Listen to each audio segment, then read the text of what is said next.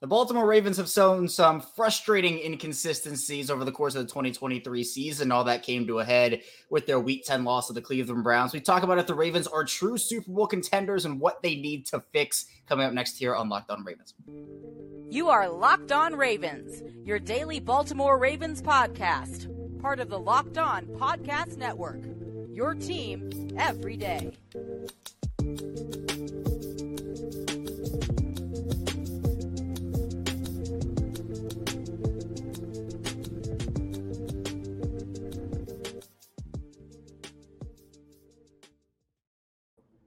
Welcome into another edition of Locked On Ravens, where your daily Baltimore Ravens podcast. And I'm your host, Kevin Oestreicher of Ravens Wire, here with you as always on the Locked On Podcast Network, your team every single day. And as always, thank you so much for tuning in here, making Locked On Ravens your first listen each and every day. We're free and available on all podcasting platforms that includes in video form on YouTube and audio form wherever you get your podcast. Today's episode of Locked On Ravens is brought to you by Jase Medical. Empower yourself when you purchase a Jase case, providing you with a personal supply of five antibiotics to treat 50 plus infections. Get yours today at jasemedical.com. That's J A S E medical.com. Here with me today, I'm excited for this one. Rocco DiSangro of Fox 45 is back with us to talk Ravens. Unfortunately, Rocco, it's not the best circumstances after the week 10 loss to the Browns. But, you know, we have to talk about it anyway because there's a lot of discourse about just who this team is, what their true identity is. We got some updates on Marlon Humphrey and Ronnie Stanley that were quite encouraging considering those injury replays we saw. But how are you feeling about this team right now? And of course, welcome back to the show. Uh, Kevin, appreciate you having me, man. I mean, checking out Ravens Twitter, you'd think the season's over. Hitting the panic button, everyone's doing so. We're calling this team a Super Bowl contender, one of the best teams in the NFL last week. But now it's like the sky is falling. So right now, I'm still okay with where the Ravens are. It was a slip up, might have been a bigger slip up than most. And you don't want to ever lose a division game in the way, in the fashion they did against the Browns, but it is what it is. It's one game in the season. They're seven and three still. It's week 11, and they got a big one coming up against the Bengals. So I, I still think this team is in a really good spot going forward. They're not five and five. They're not four and six. They're not one of the worst teams in the league. So they're still in the driver's seat. They still control their own destiny in the AFC North. So let's kind of celebrate that right now. But but it is it is okay to be upset about that loss. I, I would be ticked off as well. So I don't blame Ravens flock. I don't fault the flock for being as ticked off as they are with that loss. There should be some anger there. Yeah, and I, I think again, if you if, if we were talking before the season, and I said, you know, Rocco, they, they're a seven and three football team through 10 weeks. And I know that is a fact. I think the Ravens fans would be like, all right, you know what? That's okay. There are probably some injuries, probably this or that. But I think the frustrating part for fans, at least what I've seen, is the way that they've lost these games, whether it's self inflicted wounds with the drops, mm-hmm. with the turnovers, with the penalties, or like this game where it just felt like the Browns out physicaled them in the second half after I mean Baltimore got out to a 17 to 3 first quarter lead, but I think one turning point was definitely the Marlon Humphrey injury. He goes down non-contact. Rock Ya-Sin comes in, doesn't have a very strong game, commits a big penalty on Cedric Tillman, a couple of completions there. I think that you know you can talk about in the trenches. I think for sure that scenario Baltimore just lost, and we saw David Njoku power through Geno Stone for 10 yards, Jerome Ford in that offensive line, brotherly shoving, I guess, through that Ravens defense.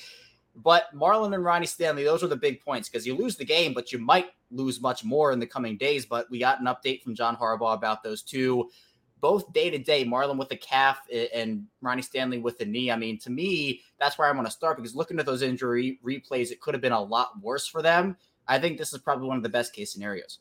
Oh, it definitely is. And the fact John Harbaugh, I know he likes to keep everything kind of close to his chest when it comes to the injuries, not showing his cards, especially when you have a short turnaround and you got the Bengals coming to town. You don't want to give anything away strategy wise. And he he's a very strategic guy. But to even say that both of these guys have a chance of playing on Thursday night seems like a miracle to me because a lot of people saw Marlon's injury and you'd think, all right, he's expected to miss a significant amount of time. It's a non contact. It looks bad at first glance. But hearing it's a calf strain, according to reports, that's big for Marlon. It's not an Achilles, it's not a broken ankle, it's not something significant where doesn't sound like he's going to have to have surgery. A calf strain seems like, all right, it's an easy fix. But get your treatment, be ready for Thursday. If not, be ready for the next game. So I think that definitely is the best case scenario. And if Ronnie Stanley can't play, there are guys that are ready to go on the offensive line that you can plug and play. Um, you look at you look at the Faalele's, you look at the Patrick Mekari's, you look at guys that are ready to step up and fill that void. So I don't think this is the worst case scenario for the Ravens. Now, if they're missing two to three games, four to five games, okay, then it's a little bit of an issue. But maybe one, maybe.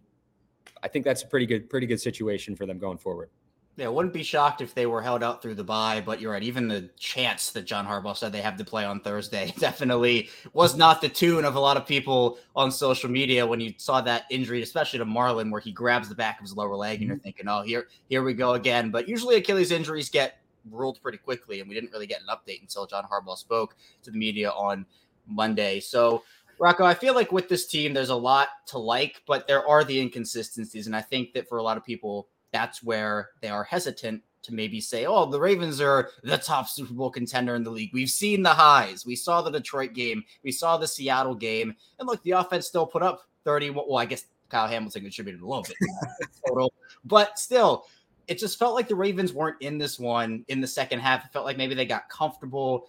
And in this league, especially when you get to January, February football, you cannot get comfortable you have to go out there, and especially with these fourth quarter blown leads, some of the inconsistencies late, even against Arizona, they won that game, but the Cardinals kind of creeped back in. Do you still view this team as one of the top Super Bowl contenders, or do they still need to prove something to you that says they can do this consistently and not get into these dog fights late when they don't need to be? I still do, and here's why, Kevin. It's a long season, and you talked about the self inflicted wounds. There have been three of them, and the Ravens, the fan base looks at the schedule they could easily be 10 and 0 right now, and they should be 10 and 0. These are three games that they had in the bag, or so it seemed, and they should have won. And you look, the, the trend last season, and it was a very negative trend that, that fans just absolutely hated, was the blown second half leads. And that's what that's what happened in this Browns game. It was like, okay, you're up, you're up 14 points. You have a 97% probability to win per ESPN. I was looking at that, you know, that that trend, the tracker that goes up and down. It was at 97% after Gus Edwards scored that touchdown. So the Ravens, they were in great position. And then they allow Cleveland to march down the field. Big drive there. The Deshaun Watson touchdown to Elijah Moore. Then Lamar, errant throw gets tipped. I mean, just bad luck there. Gets tipped and uh, brought in for six. So that was the play. And, and the Browns, they nearly gift wrapped the Ravens the game, missing that extra point. But again, the Ravens could not finish. And that's something they talked about earlier in the season. You don't want to see these trends go back to last season, go back to earlier in this season, where this team cannot finish, where this team cannot drive that final nail through a team's coffin, especially divisional opponent. That's what you want with Baltimore. That's what this team knows they're capable of doing, but they have to go out there and prove it each week. And they did not in this game against the Browns. Yeah, and John Harbaugh said on Monday, if we finish strong in every game, we'd be undefeated. And I mean, he's right. You, you said it, and I, I totally do believe that.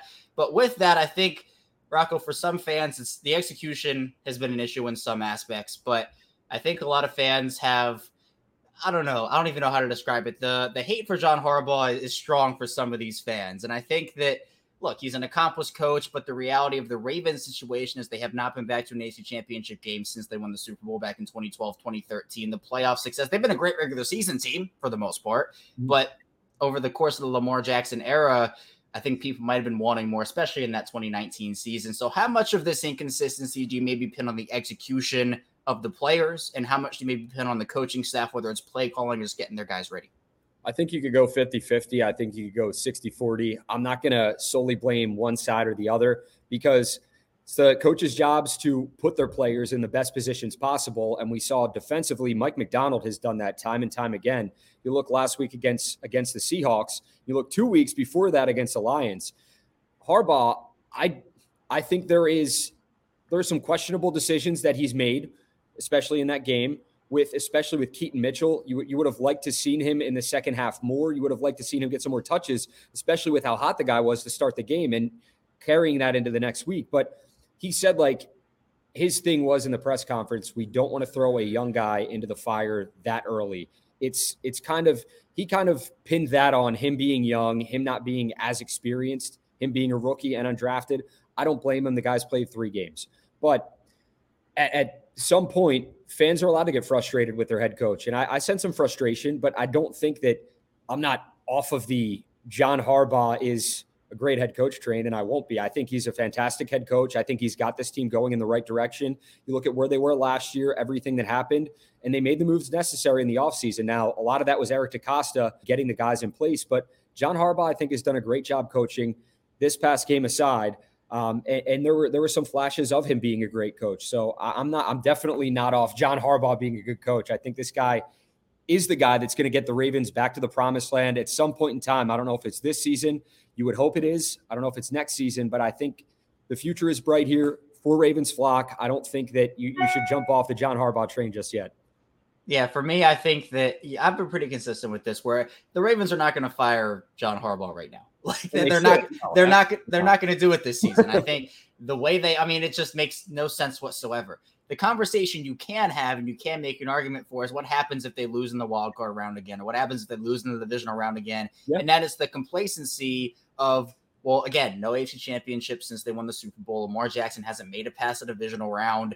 Where do you make the change? Because they got rid of Don Martindale two years ago and Greg Roman last offseason. So that's kind of where you have to look with this team in terms of they have a head coach and they're still second in the AFC. They're not going to get rid of that guy right now. But coming up in the second part of the show, we'll be talking about some general Ravens and Browns takeaways and just what went wrong. So be sure to stay tuned, plan to talk about on the show. But first, this episode is brought to you by Jase Medical. And we spend a lot of time talking together, you and I. We get fired up together on Ravens wins and losses, who starts, who sits. I'm thankful for the connection that we have. And today I want our chat to be just a little more personal. Now, with Jase Medical, you can get a one year supply on ED medications. You realize what that means? You can bring on extended travel, bring on the next natural disaster, a supply chain issue. You're covered, my friend. You don't have to worry about whether or not you can refill your generics for Cialis, Viagra, Riviato prescriptions. And that's possible because of our friends at Jase Medical. You can go online right now at jasemedical.com to receive your 12 month supply on your daily medication. Remember to use promo code locked on at checkout for a discount as well.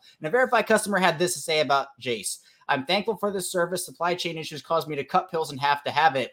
I order most of my daily meds with a year of supply I also ordered an antibiotic kit and I feel secure now. Prices are lower than local pharmacies. I highly recommend this for everyone. So if you or someone you love would like to get some peace of mind by having year supply of any daily med, go to jasemedical.com to see if it's offer for you. Remember to use promo code LOCKEDON for $20 off your purchase. We're back our second segment, Locked On Ravens. Kevin Oestreicher still here with Rocco DiSangro. And Rocco, again, 33-31 Ravens fall to the Browns. Last second field goal. But you could honestly feel the momentum shifting throughout the second half. And honestly, my, my complete honest opinion is that I thought momentum had shifted back in Baltimore's favor. James Proche, who is a Ravens legend now in multiple different ways after what happened on Sunday, fumbles a punt deep in, in Browns territory. And Baltimore, again, it was a very ugly possession trying to get that ball in, multiple penalties on the Browns, keeping that Ravens. It was probably one of the uglier red zone possessions I've seen, but points are points. But you could just see that the Browns – escape tackles from Deshaun Watson, David Njoku trucking through guys, Jerome Ford trucking through guys, the offensive line getting beat, the Browns defensive line coming through. And this was a team, Rocco, that one was playing their fourth and fifth string tackles. And it felt like, with that fact in mind, the Ravens didn't get as much pressure as I would have hoped. We can talk about Lamar's game as well, where he definitely missed the deep ball to Zay Flowers and grossly underthrew Rashod Bateman on another ball. Where do you think the, the biggest blame lies for you in terms of why the Ravens blew this one and what factors were the biggest? I'm going to put it, Kevin, on both offense and defense because you, you can pinpoint some weeks. And I know that might be the easy way out. I know that might not be the answer you're looking for there, but I'm going to put it on both sides of the ball because defensively, they let this game slip away late. And that's so uncharacteristic of the defense, especially with the game they had against the Seahawks. Now, I don't expect Baltimore's defense to allow three points every single week. That's just unheard of. But they came into this game allowing 13.6 and it led the NFL. So to give up, they gave up what is what is 33 26 because I'm not going to put that last seven, the pick six that Lamar gave up on the defense. But so we'll, we'll say they gave up 26 points or yeah, right. If my math's wrong, I'm terrible at math. I'm sorry, Matt. but that that's just uncharacteristic in a divisional game, especially against a team they blew out earlier in the season. Now I know they're going against Dorian Thompson Robinson and not Deshaun Watson. And Deshaun Watson was a huge difference maker in this game. The goal for the defense, it sounded like, was to keep him as contained as possible, to keep him at the front door, and they let him out the front door. It was like that was the goal. And you saw so many times, especially on the last drive, the 16 yard scramble for the first down, eluding tacklers. They had the chance. Odafe Oweh stripped them. Browns ended up falling on it. That's some bad luck. But defensively, uncharacteristic. Offensively, Lamar has to be better. Now, I'm not one of the guys that is going to just absolutely say it's Lamar's fault every single game and play the blame game on Lamar because you turn on any TV channel, any national media channel, and it's Lamar Jackson this, Lamar Jackson that. Is Lamar Jackson the guy that's going to take the Ravens to the Super Bowl? I truly think Lamar Jackson can be the guy that takes the Ravens to the Super Bowl, but he does have to be better, and I think he knows that. The Rashod Bateman pick, he he owned it. You know, after after that interception, he said he was pointing to himself after the game. He's like, "That's on me. I underthrew him. It is what it is." The pick against um, when it when it got returned for the touchdown, Greg Newsome the second when he ended up returning that one, that was tough too. That was a bad throw on Lamar's part. Yeah, it got tipped, but like you got to be better at getting the ball around those passing lanes. If there's even a chance for it to get tipped, throw it somewhere else. But like I said, I don't think this game is solely on Lamar. I don't think this is solely on the defense. I think it's a collective effort for Lamar, the defense, some offensive struggles as well. Everybody's got to be better, and they know that. That was the mood after the game. And the Ravens kind of got ravened in this game, to be honest, at least the Ravens of old, because the Browns ran 25 more plays than the Ravens did. They had that 17 play monster drive that took just over 10 minutes. I think they had another 12 or 13 play drive in there too. Time possession wise, the Browns held the ball for about nine minutes more. And I don't put too too much stock in the time possession because if you're efficient, you score touchdowns in four minutes. It doesn't really matter what the time possession looks like. But part of it is those quick hitting drives. You had two long touchdowns, Keaton Mitchell with the first and Odell with the second. But the Keaton Mitchell point is, as we've kind of mentioned a little bit prior, is a big one because he averages 16.5 yards per touch, but doesn't get a touch past the two minute mark in the third quarter. That was his only touch in the second half after having his big, was I think a 32 yard catch on a screen. Then before that, obviously, it was the 39 yard touchdown.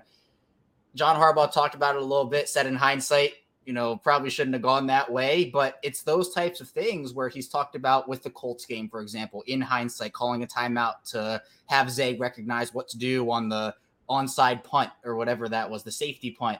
In hindsight, has been a lot of that with John Harbaugh.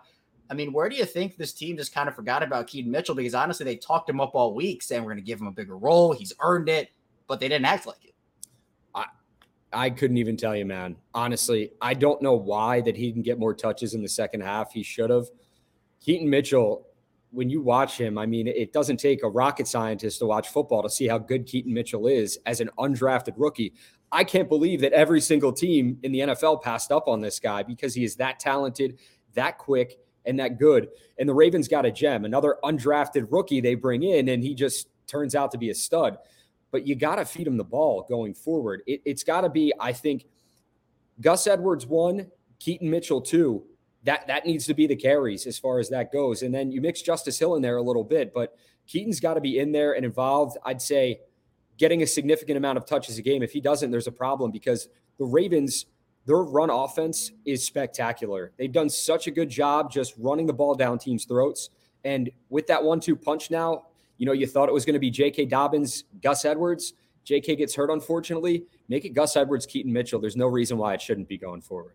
And I guess my my only explanation for it, if I had to give, I still don't have one, but if I had to, it was because Baltimore maybe felt that they needed a bruising back against that Cleveland big defensive line and they needed to gain yards. But it wasn't like Gus Edwards was having the game of his life. I mean, he had 11 carries for 24 yards for 2.2. Keaton Mitchell was having the game of his life earlier, and he that cut he had is just he he has that electricity to him, mm-hmm. the, the Lightning McQueen speed, I guess I'll call it. so he he's that he's that electric playmaker, and it gives you a perfect compliment. I think they should be using the three. Honestly, yeah. Gus Edwards is a bruiser type, Keaton Mitchell is the speed guy, and Justice Hill is kind of the in between. They they have mm-hmm. that at their disposal. I'm not saying split the carries completely. Even I think Gus probably just gets more carries by proxy but it shouldn't be an 11 to 3 split. It should be maybe a 8 to 6 or 9 to 5 or something like I think that's where you can utilize those guys for sure. But then you have on the defensive side of the ball, I mentioned Marlon going down. We talked about that earlier, but it felt like after he went out, as I kind of alluded to, the secondary kind of fell apart a little bit. Amari Cooper started to find some holes in the defense. David and Njoku had a monster game if Marlon has to miss some time, I wouldn't look. I, he has a chance to play on Thursday. I wouldn't expect him to play on Thursday. Based off of what you saw in this Browns game, is the secondary a bit of a concern point because they stepped up without Marlon when he was there. But we have to remember also Marcus Williams right now. I don't really know the deal with him. He's still making one arm tackles. I think I saw it two or three times. Mm-hmm. I, I don't know what your plan is there if you're the Ravens because he's a good football player, but he's not 100%. It's not like they have no one. Geno Stone is playing at a Pro Bowl level right now and has had all these interceptions. So, what's your take on the secondary, especially with Marlon and potentially Marcus Williams being out or injured? I think that the secondary has done well up to this point in the season with both of those guys kind of not questionable each week, but their status is you don't know what you're going to get out of them because of the injuries. Because with Marlon missing the first couple games of the season, with Marcus dealing with the pec, he is really playing with one arm out there, it looks like. I mean, everyone can see it. And then Marlon's got the hammy and now he's got the calf. It's like it, it sucks when your best players struggle to find health because it's not their fault. And it's not, I'm not going out and saying, oh, they're injury prone, but it's it's not great. But do I think the Ravens secondary will be okay going forward? I, I really don't know, Kevin. I think guys have stepped up. The defensive line is definitely confident. And So is the linebacking core, and this team's too deep at every single position. So I am. I am. You know what? I'm just gonna if, if it happens, if it you know if it doesn't work out, you know, come back to me, pull this clip, and you can roast me with freezing cold takes. But I think the secondary is going to be fine regardless. I don't think Marlon's going to have to miss an extended period of time. Even if he is, this team has done such a good job of plugging and playing and finding the right guys to step up look at the season Brandon Stephens is having. He, he's done a really spectacular job this year um, of, of just, you didn't expect that really from Brandon Stephens. He might have, but I don't know if this fan base did. And he's, he's done pretty solid up to this point in the year. Kyle Hamilton with that pick off the, you know, pick six off the first, first drive of the game. He's making big plays. So I think Mike Macdonald, if need be, if Marlon Humphrey can't play, and if Marcus Williams, if something happens, if there is a setback going forward, he's going to find a way to move guys around and make this defense the best best look it is possible. And you, you talk about Brandon Stephens. I mean, I think what makes it even more impressive to me is we heard all offseason, Rocco, that he was moving back to safety and he was going to play some safety. And then they had so many injuries at corner, they had to move him to corner. And I, I don't think he's moving again because he, he, he has oh. played that good for them. He he started again. Come, can't come into the NFL as a corner. They move him to safety his rookie year. Then they bring him back to corner in his second season. Then they move him back to safety in his third year. But then, obviously, this being his third year, they move him back to corner because they have to. He's been moved all around. Not to mention he played running back for his first two years in college. So he's been everywhere, and I, I give him a lot of credit. So hopefully, Marlon doesn't have to miss too much time because obviously Marlon is still Marlon. Big part of mm, what they do, yeah. and their number one guy. But coming up in the final part of the show, we'll try to fix the Ravens a little bit, talk about where the inconsistencies need to get a little bit better, and also get into some AFC North talk, continuing that conversation. So be sure to stay tuned, playing to get to Unlocked on Ravens. This episode is brought to you by FanDuel Sportsbook. And score early this NFL season with FanDuel, America's number one sports book. Right now, new customers get $150 in bonus bets with any winning $5 money line bet. Again, it's 150 bucks if your team wins. So if you've been thinking about joining FanDuel, there's no better time to get in on the action. The app is awesome. It's super easy to use. There's a wide range of betting options that includes spreads, player props, over-unders, and more. So if you pick Keaton Mitchell being an anytime touchdown scorer, that was a big winner over at FanDuel for the Ravens. Now I know that – for Baltimore. Lamar Jackson didn't have the best day, but there are going to be a lot of great bets over on FanDuel for the Ravens' big Week 11 matchup with the Cincinnati Bengals. Visit FanDuel.com slash lockedon and kick off the NFL season. FanDuel, official partner of the NFL. We are back rounding out Locked On Ravens. Kevin Oestreicher still talking with Rocco DiSangro. And Rocco, let's start with AFC North because right now the Ravens are still on top. Their divisional record falls to two and two, unfortunately. But – for the Ravens, the Bengals lose to the Texans. That was a pretty big break for them, considering I think this sets up for a huge Week 11 matchup on Thursday night that could define a couple of things. But with Baltimore being seven and three, and then you have Cleveland and Pittsburgh tied at six and three, and then Cincinnati at five and four. If they win this game against the Bengals, I think they're in pretty good shape because it moves their division record to three and two, gives them another conference win as well with Pittsburgh, I just don't trust their offense right now, even though they, they find ways to win. And I don't know how they do it. I don't know how they do it. But Mike Tomlin has that team winning games, even though Matt Canada, Kenny Pickett, there's a bunch of controversy, although the running game looks better. So at least there's a there's some positive.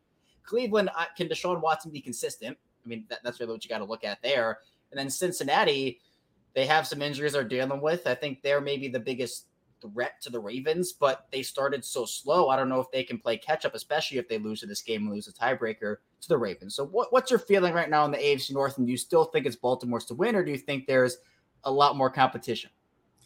I absolutely think it's Baltimore's to win. And I think that there's going to be teams chasing them. There's going to be teams just you know on their tail like there is right now, and it's it's the best division right now in, in football, and there's no question about it. You may look at the teams from the from an outside standpoint, like people that don't necessarily watch, watch this division week in and week out, and might be like, all right, yeah, records, but like these teams stink. It's like no, no, like they're they're all very good football teams, and when they play each other, you see the physicality and you see what they put on the field. So I, I, would tell you to watch AFC North football if you think that way. I know you don't, Kevin, but for people out there that don't, like you, you got to watch a game. I mean, look at the look at the Browns Ravens game last week. But I do, I really truly think this is Baltimore's division to lose. They are in the driver's seat right now. They're in a really good position, and all will be fixed within this fan base for this team if they go out there and beat the Bengals. Now, easier said than done. The Bengals are going to come in. They're not trying to get swept by the Ravens. There, there's no chance they want to, or they're and Joe Burrow, he's healthy now. I know they're coming off a tough loss as well, but they both have a quick turnaround going into Thursday night, and they're both kind of struggling with injuries right now.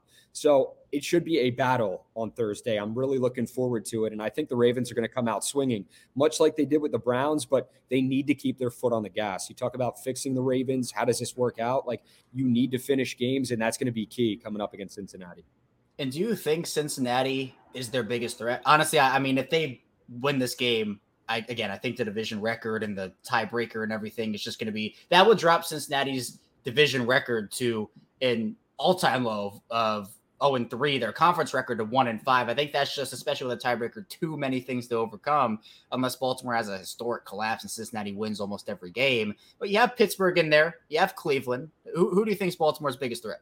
I think it's Cincinnati by far. I really do. I think they're the kings of the north until they're not the kings of the north anymore. And I always, you know, I kind of do that with defending Super Bowl champs or, you know, teams that make the playoffs every single year. Until they don't, it's just like I, you give me no reason not to say they're not the biggest threat to the Ravens right now. You look at Cincinnati, if they do get healthy, that's going to be a key. Ja'Marr Chase, Tee Higgins, what that looks like, the receiving core, and how those guys are health wise going forward. But Joe Burrow healthy, he doesn't terrify me, but he is one of the best quarterbacks in the league. You can say what you want about the guy. The hatred is real for Baltimore and Cincinnati, but he is still one of the best quarterbacks in the league. And he can hurt you with his arm. He can hurt you with his legs as well when he's healthy. So I do think the Cincinnati team, the way they're playing, I know they dropped that game against Houston, but there's still a lot of season to go, Kevin. So they are by far the biggest threat to the Ravens, in my opinion, right now. And do you think that game's a must win, week 11? I think if not a must win, is as close to it as it can come. Oh, I, I, yes, yes. I think this for the Ravens, this is a must win. I don't think their season's over if they don't win the game, but I think you're going to be thinking a lot differently about this team going forward if they drop back to back games, middle of the season, 11 weeks in against AFC North divisional foes at home, at home, where they've been pretty solid this season. You look at you look at the loss to the Colts, and you just kind of throw that out the window because stunk. That's that's one that stings, but I, I do think this is a must win, man. I really think they need this game right now. And going forward, this is going to it's going to be huge for the Ravens if they do win this game. And if they lose, it's going to be huge in aspect that aspect as well. So must win for me for sure. We're having some some serious conversations right now. I don't even I don't even want to imagine what the conversations would be if, if Baltimore loses that one. They'd be a lot. But let, let's fix them from a general perspective, Rocco, mm-hmm. as we wrap up the show here. I think for me, if I had to give just a couple of points, I think the deep passing game has been a disaster so far for the most part. Now they've hit on some deep shots. I'm not saying it hasn't worked at all, but I don't think Todd Monken is calling it enough, and I don't think Lamar Jackson is hitting on them enough because we saw it last week. Rashod Bateman two long touchdowns. Lamar can't hit him. Zay Flowers this past week, Lamar can't hit him. This is dated back to last season. The deep ball accuracy has been inconsistent. He has a strong arm and he he has that touch on the deep ball. It just has not been there for the past year and some change now. I'd also say some of the play calling from Todd Monken has been a bit suspect. I think he hasn't been able to get into a full groove for the most part in games that either he has the lead in and it's it's kind of tight. Like those games against Seattle and, and Detroit, obviously it's it's a little easier to call those because you're just trying to get out of there. But for me, I think that's part of it. And then defensively, I mean, there really are no complaints outside of last week. I mean, they played lights out up to that point. I just think that maybe they just lost momentum in the second half and Cleveland picked up so much and it just felt like they wanted it more. But to me, it's offensive consistency, and part of that's the passing game, at least in my opinion. No, I would agree with you there. Defensively, they need to do a better job of tack. Well, last week they need to do a better job of tackling against yeah. the Browns because they had Deshaun Watson in their grasp and they just couldn't wrap him up. And there were so many missed tackles. Roquan Smith, I saw his stat. I, I, almost fell out of my chair when I saw 21 combined tackles. I was like, oh, oh my goodness. Like, dude had 21 of them. But I, I would agree with you, man. You, you got to hit those deep, those deep, you know, deep balls, explosive plays. And those are the plays that not only gets your crowd into it, gets the offense into it, builds more confidence, and you're going to see a different offense going forward in that drive if they connect on some of those. What I didn't like, Kevin, in this game, uh, two receptions for Mark Andrews. That's it's like two catches for the guy. So you need to get him more involved going forward. He has been this season, but against the Browns, Mark Andrews was almost irrelevant. So you, you got to get him the ball more as well. And then sprinkle in some Keaton Mitchell going forward. We're, we're making our Ravens team a little bit better. So Keaton Mitchell, Mark Andrews, deep passes. I like that a lot. I think that's a recipe for success.